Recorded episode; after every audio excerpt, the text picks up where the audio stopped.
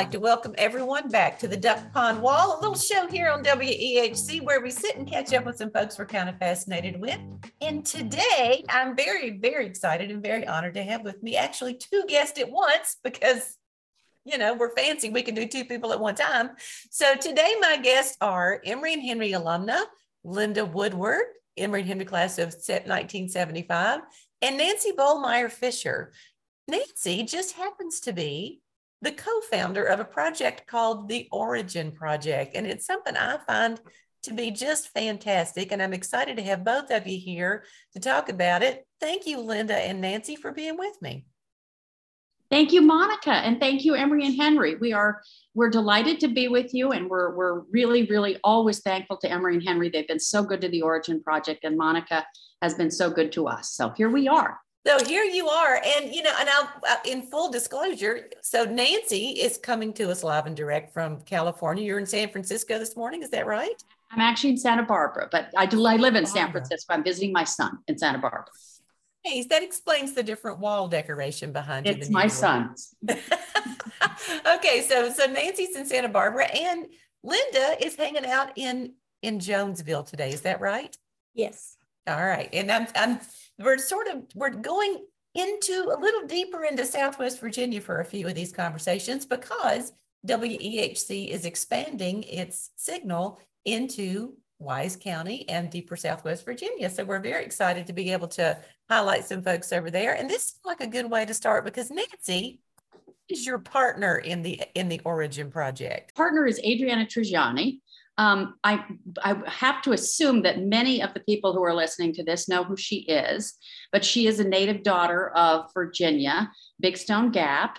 And uh, Adri and I uh, met each other and became friends several decades ago when we both worked for Merrill Lynch. Uh, I actually worked for Merrill Lynch in London at the time. I was a bond trader, an international bond trader in London, and Adri was a temp to the head of government securities for Merrill Lynch uh, as she was writing uh, all kinds of things. She was a creative person, but she needed to make some money. So we met. Uh, she actually booked my travel at that point, and then I moved back to New York, met her in person, and we bonded almost immediately because this will sound odd, but uh, she's obviously from Virginia. I'm from Wyoming. I'm from a little town outside Yellowstone Park. My grandparents are buried in Custer's battlefield. Wow. And we bonded over the fact that we were both from towns. Well, Powell is called a city, but they're about the same population. Big Stone Gap in Powell, Wyoming are almost the same population. She grew up in an Italian family. I grew up in an Irish family. And it turned out that I'm blonde, she's dark. You know, we're, we're, like salt and pepper, yin and yang, whatever. But we are so completely bonded in a lot of the things that are most important to us. And we didn't talk about this project at the time, but we stayed friends for a long time after I left Wall Street. She and I left almost simultaneously. She, but at the time, she was performing stand up in the village. I used to go she may have even begun writing Big Stone Gap, but she was writing. She went mm-hmm. on to continue to write. She uh, wrote for The Cosby Show. She did documentaries. She became creative in so many ways. I left and uh, immediately wanted to do something kinder, gentler than uh, Wall Street. So I started working. My my degree is in music therapy, working with autistic children. So I started volunteering in schools, and then I helped found a school for special needs children, largely autistic children. Then I had my son, uh, and then my son was born in New York, but we ended up raising him mostly in San Francisco because we moved there.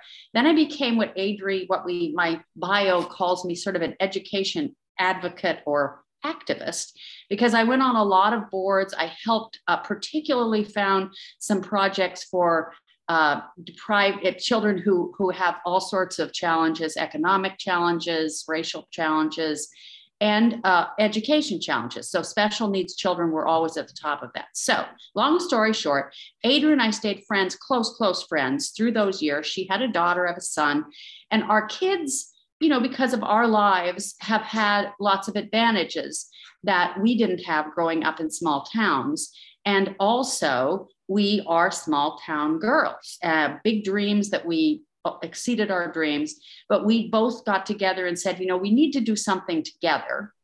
And she had this idea that she wanted to create a project in Appalachia to give kids just a journal. I know we're people, I'm holding up a journal um, and a pencil, more or less, and have them preserve the stories of their lives, particularly the stories coming out of Appalachia.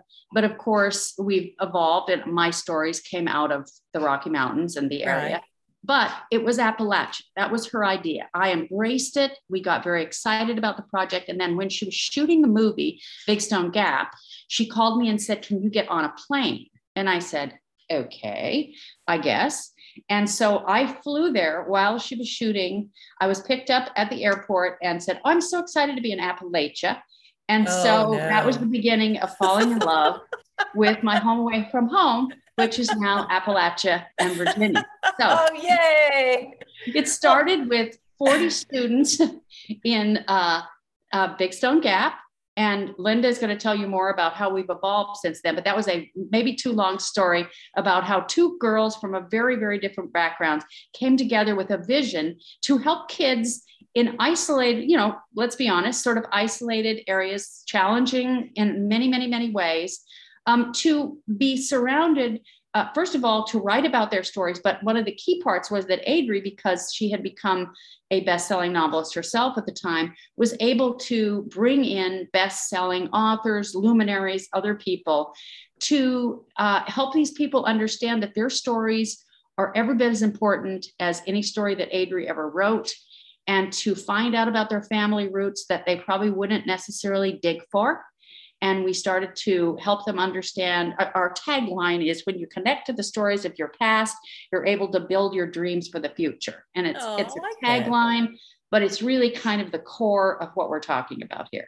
We well, can talk and- later about something that just happened in richmond but the authors talked about everyone has a story and that was our general idea. Everyone has a story and your story is just as important as anyone else's. So that's yeah. it well, that would you, I think you just answered like about seven of my questions, and so okay. that's perfect. Linda can that's take over now. No, no, no, we're gonna. But I want to go back for just a minute. Of all the things that you and Adri could have done together, tell me, was there a conversation about we, you know, we want this to be a writing project. We want this to be something that that gives kids a chance not only to to know their families better and to understand themselves better but we want it to be a writing project. Was that important to both of you?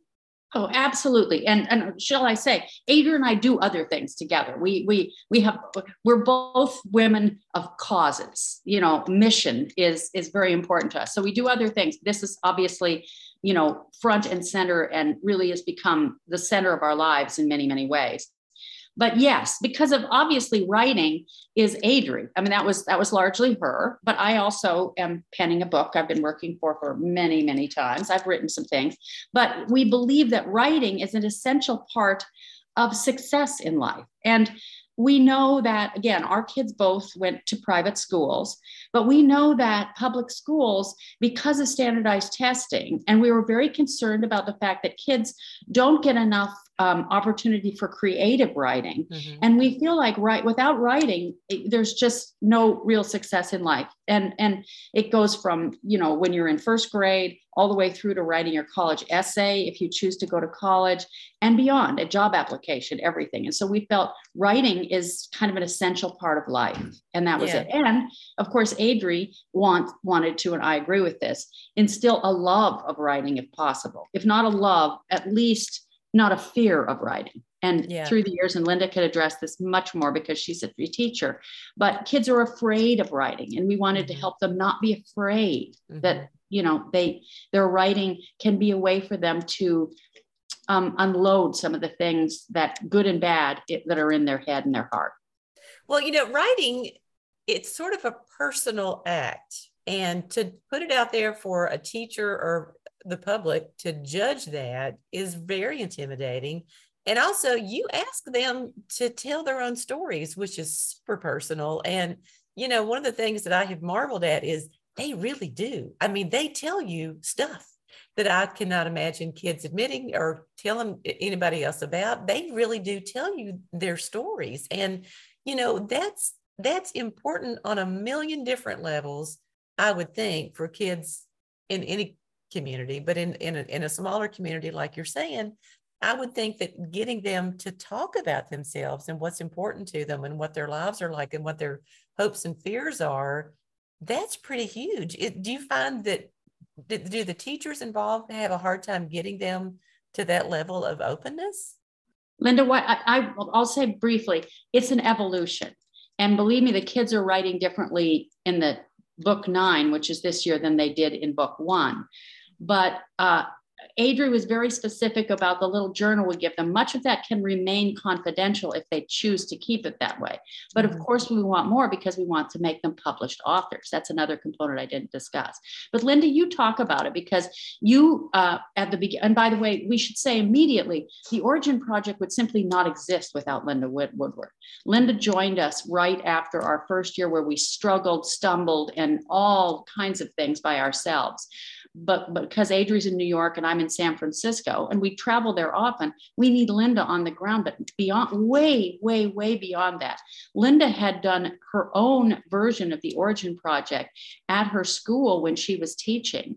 And she was an inspiration to us about moving into younger with younger kids. So Linda, talk, please talk about this because you, first of all, you've done it, you've lived it, you live in the community you know the challenges of getting kids to talk about mama and papa and you know uncle whoever and the coal mine and everything else that we have in our books. I think a lot of the reason the children will open up is they're not writing about test taking uh, prompts. And and of course the origin project is integrated into the teacher's curriculum. It's not extra work. It's not an extra task to do. The the child school has certain things they have to do. But if if the teachers integrate the program as they collaborate with the, the things that we offer into the curriculum they make it grade level appropriate. You know the children are writing on their own level. They're revising on their own level. And there's just many things to offer the students to help inspire them. Um, grade appropriate heritage pre- presentations, field trips, the guest authors. We've Zoom has been a, a wonderful friend during the pandemic. Uh, Nancy and, and Adri have exposed the kids to many guest author, authors that way. And now we do that with field trips. Teachers off inspire the kids to talk to their parents, maybe have interviews, and also bring in artifacts and photographs and things to write about. And teachers we hope we, in our professional development uh, groups, we talk to them about sharing those things themselves, modeling right the how to be inspired by the things like a, a, a picture of your grandmother. I, in, an example, I used a picture of my grandmother who was wearing a hat. I'd never seen her in hats, but I discovered an old picture about that. And, and that brought the children to a different level of how to write write about that. Right. Uh, well, and I'm glad to hear you say that about the fact that it's it's it's integrated into what the teachers do because you know there's so much going on anyway that one more thing feels like a lot sometimes. So so they're able to include this in, in their curriculum. Absolutely. When the when the students are are writing in their journals, uh, uh writing maybe about something they brought from home or an interview. Some of the younger younger classes do interviews around Thanksgiving and Christmas, and the children um, perhaps will interview the oldest person they know. And um, then when they start putting that into a, a, more formal format, the teacher might talk to them about the prepositions or the adjectives that they've been working on in, in right. English class. And, and it, this is not something for the best writers in the school. It, it is grade appropriate. Inclusion students, any special needs students, everyone has a voice to be That's shared. fantastic. That's um, fantastic. And how many, uh, Linda, how many schools are participating right now? We have uh, 26 schools across the state of Virginia and one in Tennessee, in Bristol, Tennessee. So, roughly and, how many students? And approximately 2,600 students. Wow. Yes. Yes. Wow. We have grades two through 12. That's fantastic. Well, and uh, Nancy, you you alluded to some of the special guest stars. I know I've told this story often about the fact that the first time I really went to an Origin Project event, the guest speaker was Margot Lee Shetterly, who wrote Hidden Figures, which was just fantastic. Um, rattle off some of the other names that you've that that you've been able to bring to students and teachers, because let's face it, the teachers get excited to meet these folks too. Well, um, Jared Krasowska was right before our we had to go into uh, isolation, as we did, and he was right there with you, and he was absolutely fantastic. His book addressed uh, the opioid situation, and it spoke volumes to a lot of the people um, in the area. Some of the people from the kids from Northern Virginia came, so he was absolutely fantastic. Meg Wolitzer has been with us, a wonderful poet named Laura Eustace. Um, we've had illustrators, we've had writers. Just uh, in Richmond, we just had a literary festival to celebrate our 10th anniversary. David Baldacci spoke to our students, and that was absolutely very poignant because David Baldacci was our first author um, when he came with us to our 49th graders, and then he was back there for our 10th. And then um, Jocelyn Nicole Johnson was with us. She has an incredible book um, my Monticello, which is out right now. So she spoke to the students um, and then on and on and on. But that is, uh, Barbara Kingsolver has spoken to our students, not officially, but at various coffee events, and she's guided them in smaller events because I, I think most people around here know she's local. Um, we're hoping that she's going to be back with us there um, later yeah. in the year because she has an extraordinarily important book out right now. So oh gosh, yeah. Oh gosh, yeah. Kind of. Yeah. I, I, mean, there are many others, and and I could yes. go on and on. Well, let me just tell you, I'm just finishing up Jocelyn Nicole Johnson's book, and it is unbelievable. It is. Truly okay. unbelievable. And and they're getting ready to make one of those stories into a, a movie on Netflix. And so it's just it, it's My fantastic. Yes. Yeah. yeah. Um, so anyway, l- let me just remind everybody real quick who we're speaking with today. I had two guests today. Nancy Bolmeier Fisher, who's joining us from California in Santa Barbara today, and Linda Woodward, um, Emory and Henry class of 1975, who is joining us from, from Lee County, Virginia today. Uh, they both work with the Origin Project. Linda is what I like to call the boots on the ground for the project. And Nancy is one of the co founders. Her other co founder is Adriana Trigiani from Big Stone Gap, Virginia. She liked it so much, she wrote a book about it, as a matter of fact. So um, we're glad to have them talking with us today about all of this. And well, let's talk just a little bit about outcomes, if we could. You've certainly talked to a lot of students and talked to a lot of teachers along the way. What sort of things let's start with the teachers. And so linda i'll make you answer this one. What sorts of things do you hear from from teachers about how this program and how this project um, influences their kids?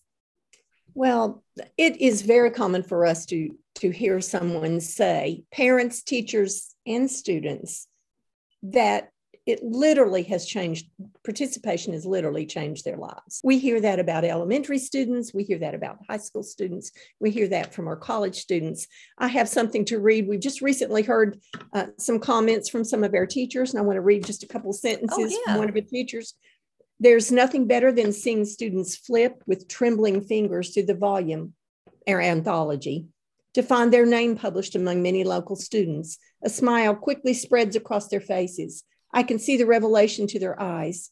What I have to say matters. This is the joy that the Origin Project brings to students across the state of Virginia every day. Oh, gosh, that's cool. Yeah, I have that one more cool. I'm going to read. Marginalized students who may have felt like what they have to say doesn't matter all of a sudden have an activity that values what they have to say. Many of the students that have gone through our Origin Project have gone on to be leaders at their universities some coming back to mentor current top members. Their writing evolves during the year. Some of it requires quality conversations with family members, learning, about their past and instilling more pride that as they've entered into the project. This gives the students resiliency. Oh, resiliency. I like that because that's something that I'm here. I hear that word a lot uh, post pandemic. And so that's, uh, that's actually kind of a cool thing to hear. Nancy, I'm sure that you have heard some stories, and I know I remember vividly when uh, when Jared Krasowska was here.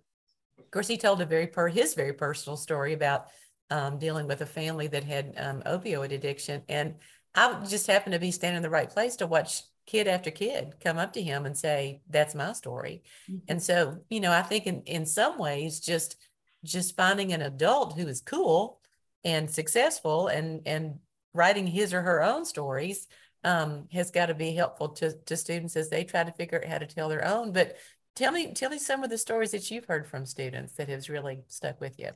Well, that's really important because Jared, um, you know, the moment he stopped talking, the stage was kind of flooded with people. We had a, a similar um, situation when Laura Eustace talked, and this was a very, this was a tricky one to do because she, uh, her son had committed suicide, and so we were very careful in how she discussed it and the audience, and we let the parents and teachers know ahead of time what we were talking about.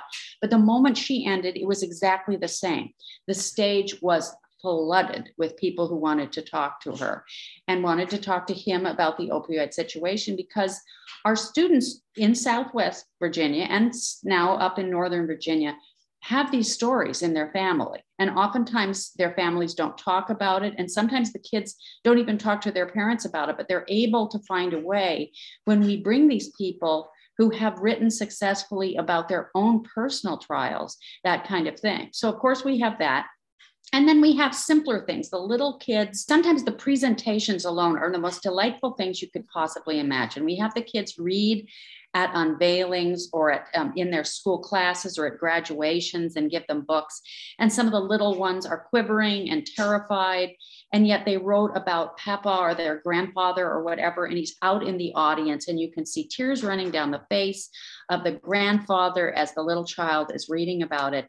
And then you have older kids who, who Linda's read these letters of support from our teachers that, that are really in marginalized situations. And really, some of them are, are English language learners. And so they're not only writing in not their native tongue, but they're able to express something that they never expressed before. And now um, we have 10 years. So we now have all kinds of stories. And each year we have an alumni section, and we almost always have a separate section if we have room of something called Why the Origin Project Matters. And it's just overwhelming to see what our students say about, as Linda said, it changed their lives and how things have changed for them. And the alumni come back and say they to this day still go back to that experience, whether it was one year or two years or three years of writing for the Origin Project. And then, of course, we have also sad legacies of people who wrote about their grandmother and they put a, a recipe for a cake that she made, and she now has gone on to her her eternal reward and then sometimes we repost it for them oh, so fun. you know they're just lovely lovely small and huge stories that come out of this we have actually had some of those pieces read at burials and funerals. Families oh, have requested the child or the young person to read. I, I know of three it, that's great. Well, you're, you know, how many times have you lost a family member and somebody says, I wish we had sat down with her before this happened? You know, oh, how many times? I will tell you the first year when we were at Union High School and David Baldacci, I was sitting in the back of the room and I had tears going down my face. Kids kind of weren't there yet because they were, you know, 15 to 17 years old. But he was saying, I wish I'd asked my mom this. Yeah. I wish I'd done that. And those are the kind of things that through the years, our kids really, really, really are like, I'm not going to go talk to my grandfather about that or whatever. And then they go and they love it and they establish stories and relationships with members of their family that really opened up something that maybe, and I, I will say this honestly, Adrian and I, we had dreams. We always have had big dreams. We've definitely exceeded our dreams in terms of what these kids and teachers can do for us and yeah. for each other what are your long-term goals for that? I mean, what what's your greatest hope? That you are you about the size you want to be? Do you want to add more schools? Do you what do you what are your long-term term goals for the for the Origin project? Oh, we definitely want to be larger. There's no, we, and we didn't expect even to be here, but it's it's an evolution every single year. Again, Linda keeps track of this. It's like herding cats. It's an unbelievable thing to even figure out the number of students we have. And if we have 2,600 now, uh, we could have 1,500 submissions or we could have 3,000 or more. So it's very, very hard uh, to know where we're going. Um, yeah. Funding is always key. uh, we would be much, much bigger than we are if we had more funding because funding would allow us to open up more schools. We always have a waiting list. And it also would allow us to possibly have, you know, pay Linda more, pay Rhonda. We should talk about Rhonda. Rhonda's our special advisor for technology and evaluation. She's um, in Northern Virginia. She's also a retired administrator.